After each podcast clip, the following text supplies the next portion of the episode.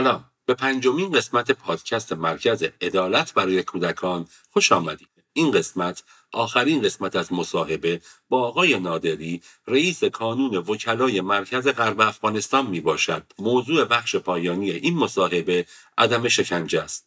در این قسمت آقای نادری در مورد قوانین منع شکنجه و اقدامات انجام شده در جهت کاهش و رفع آن در ساختار قضایی جدید در افغانستان سخن می‌گوید و به شرح مجازات هایی که قوانین جدید افغانستان برای عوامل و مرتکبین شکنجه در نظر گرفته می‌پردازد.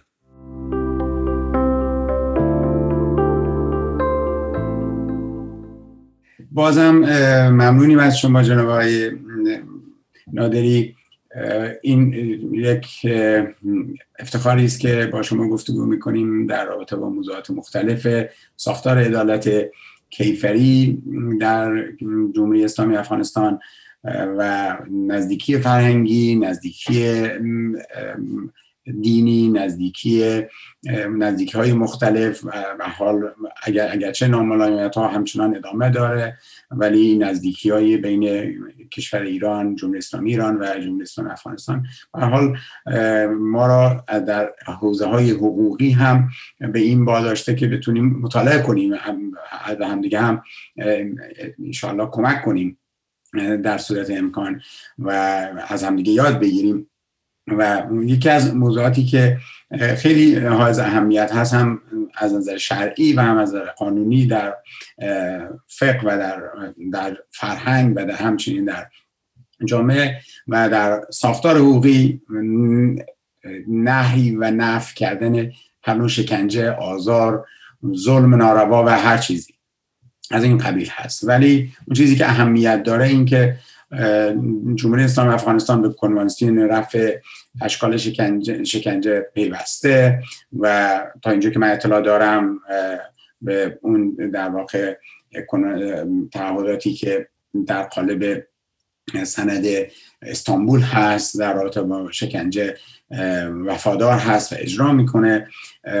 من می‌خواستم از شما خواهش کنم که شکنجه چگونه در, در ساختار استانداردهایی که بیان فرمودی در بحث قبلی ما اینو رهنمون می‌کنه ما را به سمتی می‌بره که بله ساختار باید ساختاری باشه که برای مرحله تعقیب و کشف جرم و نهایتا محاکمه به هیچ گونه اجباری نباید باشه و هر نوع اجبار ممنوع تلقی میشه. اما چگونگی برخورد با این موضوع و چگونگی اجرای این موضوع اهمیت داره و اینکه به همین ترتیب در جمهوری اسلامی ایران هم ما ممنوعیت رو داریم هم ممنوعیت در سطح قانون اساسی هم در سطح قوانین جزایی و هم در سطح قوانین مربوط به حقوق شهروندی.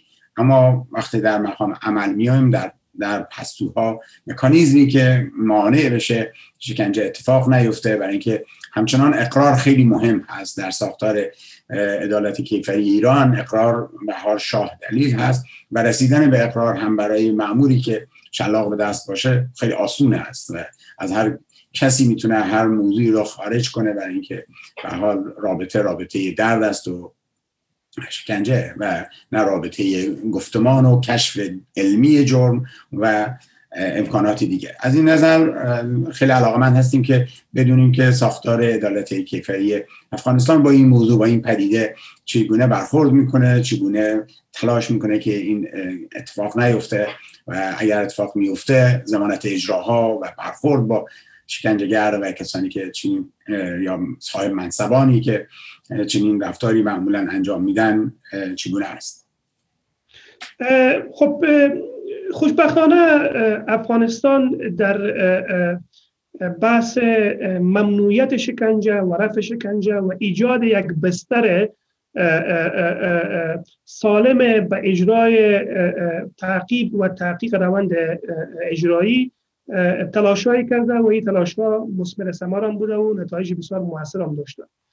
اولی که در قانون اساسی افغانستان قبل از اینکه ما بحث کنوانسیون را مطرح کنیم در قانون اساسی افغانستان در ماده 24 اشاره می‌کنه که دولت به کرامت انسانی و آزادی افراد باید احترام بکنه و او احترام باید داشته باشه. در ماده 29 قانون اساسی افغانستان تعذیب ممنوع کرده ولو به منظور کشف حقایق ولو به منظور اجرای تحقیق و که محاکمه باشه کلا ممنوع کرده و مرتکبش هم مجازات پیش بینی کرده برش که مجازات میشه اساس قانون خاص.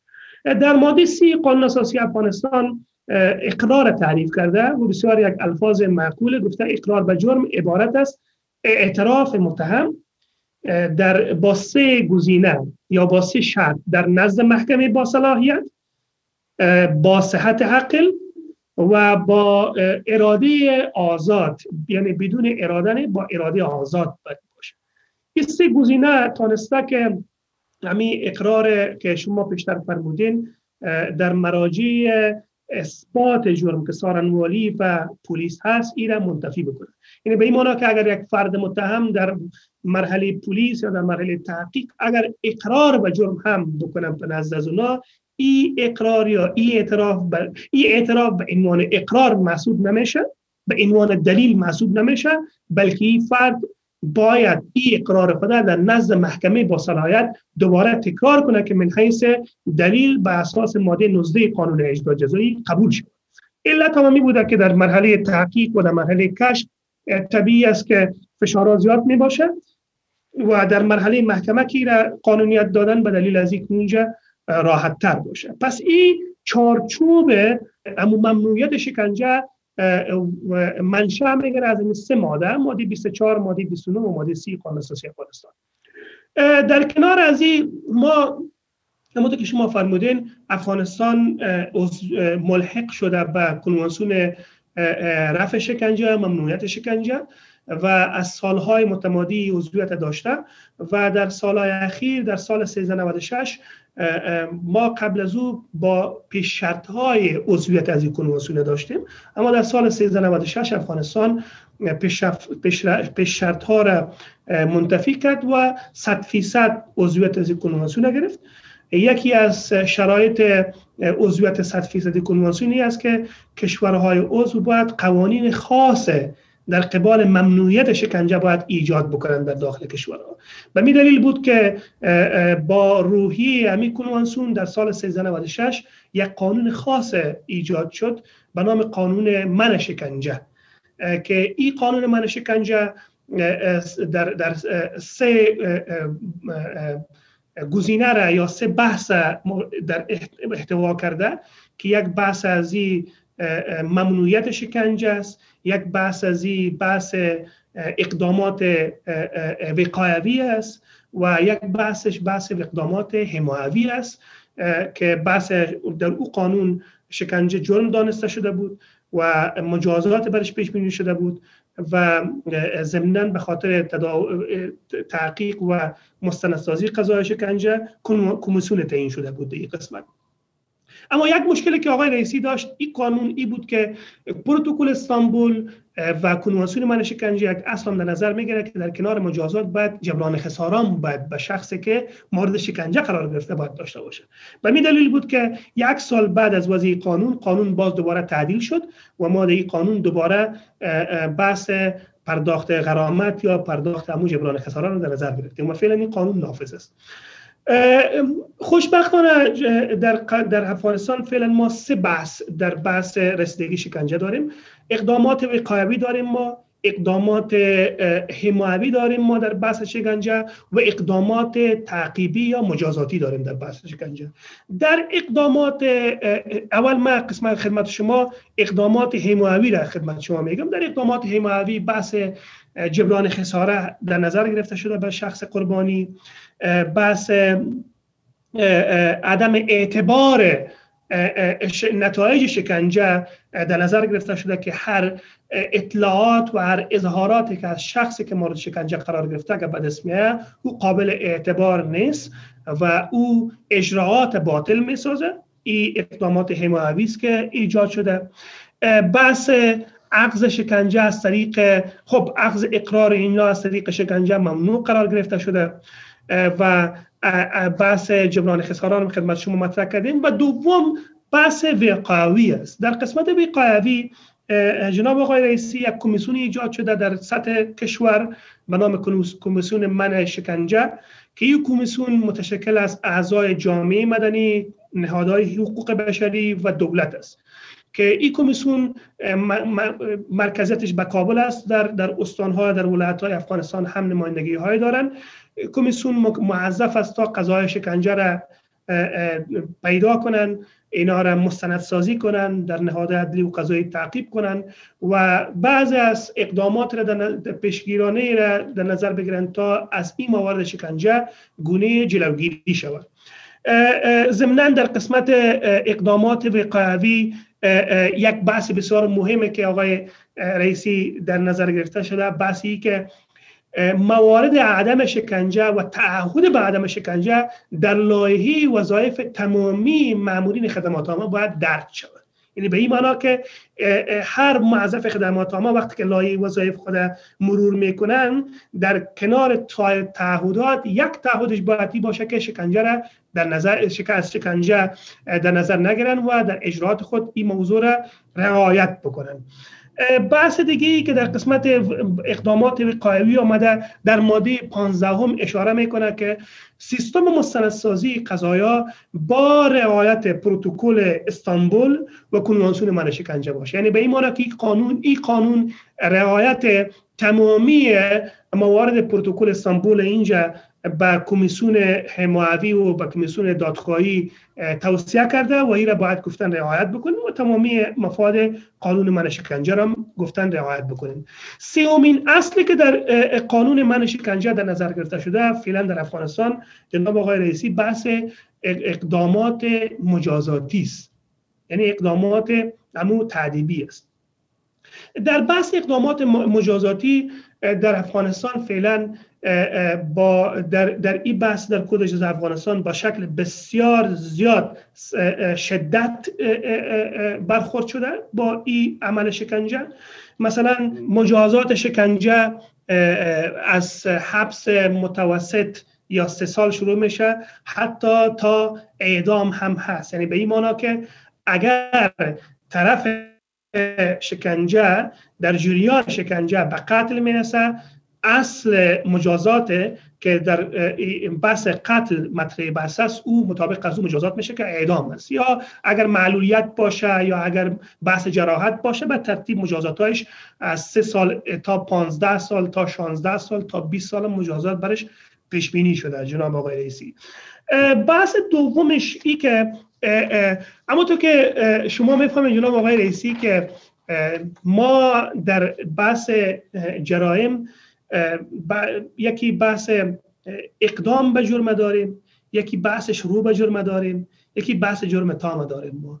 از دید حقوق جرم شناسی و جزا شناسی با مجازات اقدام مجازات شروع و مجازات جرم تام باید متفاوت باشه. اما در کود جزا افغانستان یگانه جرمه که اقدام به او جرم تام محسوب میشه شروع به او جرم تام محسوب میشه او جرم شکنجه است. یعنی به این معنا که اگر یک فرد اقدام به شکنجه کنه که هنوز به او عملا به اعمال شکنجه آغاز نکرده باشه بعضی از آلات را در نظر گرفته باشه که گونه شکنجه است او در جرم تام محسوب میشه مجازات اصل جرم بر از او داده میشه. و یا حتی تهدید به شکنجه یعنی به این معنا که هنوز شروع نکرده بلکه تهدید می‌کنه. به این که من تو را گویا شکنجه می‌کنم تو باید به این جرم اعتراف کنی یا این اطلاعات به من بتین ای هم در جرم در, در, در وصف تکمیل جرم است و مجازات تام به او در نظر گرفته میشه. یک بحث آخری که آقای رئیسی بحث ما در قوانین افغانستان فاعل جرم داریم معاون جرم داریم. و شریک جرم داریم. از نگاه مجازات فاعل و, و معاون یک درجه مجازاتاشون متفاوت است.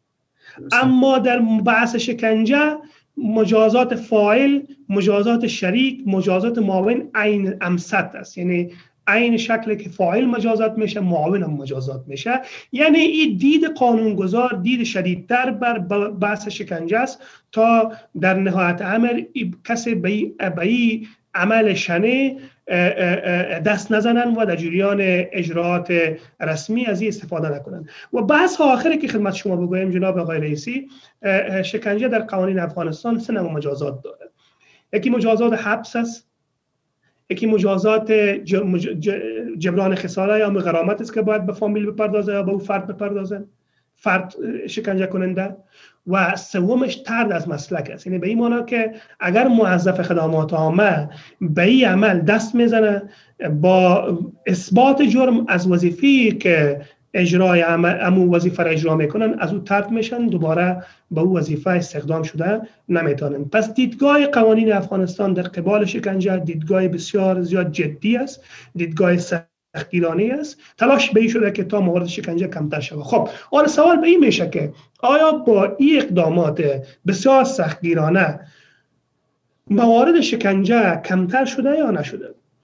متاسفانه ما در چند سال قبل یا سالهای پار راپورهای ملل متحد و راپورهای نهادهای حقوق بشری نشان می‌داد که سطح شکنجه یا سطح اقدامات شکنجه بسیار زیاد است در افغانستان بخصوص در مرحله کشف جرم و در مرحله تعقیب. راپورهای چندین سال ملل متحد نشان دهنده از زیاد از جرایم بود و حتی گونه امو ابوحت و امو وجهی دولت در نهادهای بین‌المللی جریحه‌دار ساخته بوده.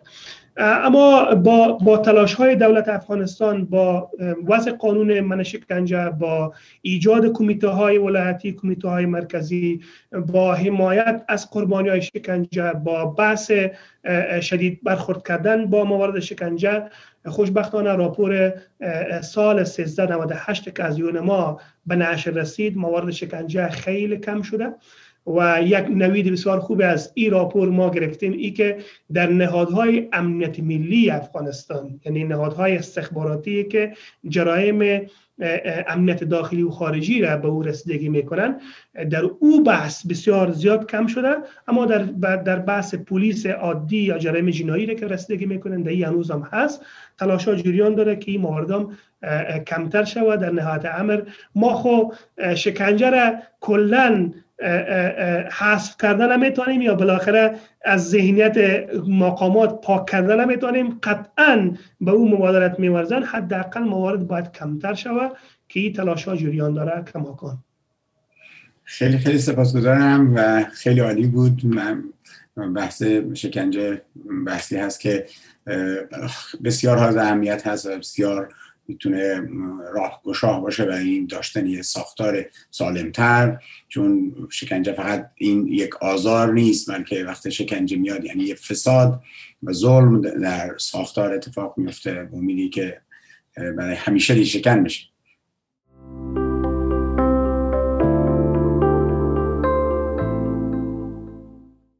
این قسمت پنجمین قسمت و آخرین بخش مصاحبه با آقای نادری رئیس کانون وکلای مرکز غرب افغانستان بود. بسیار ممنون که تا اینجا با ما همراه بودید.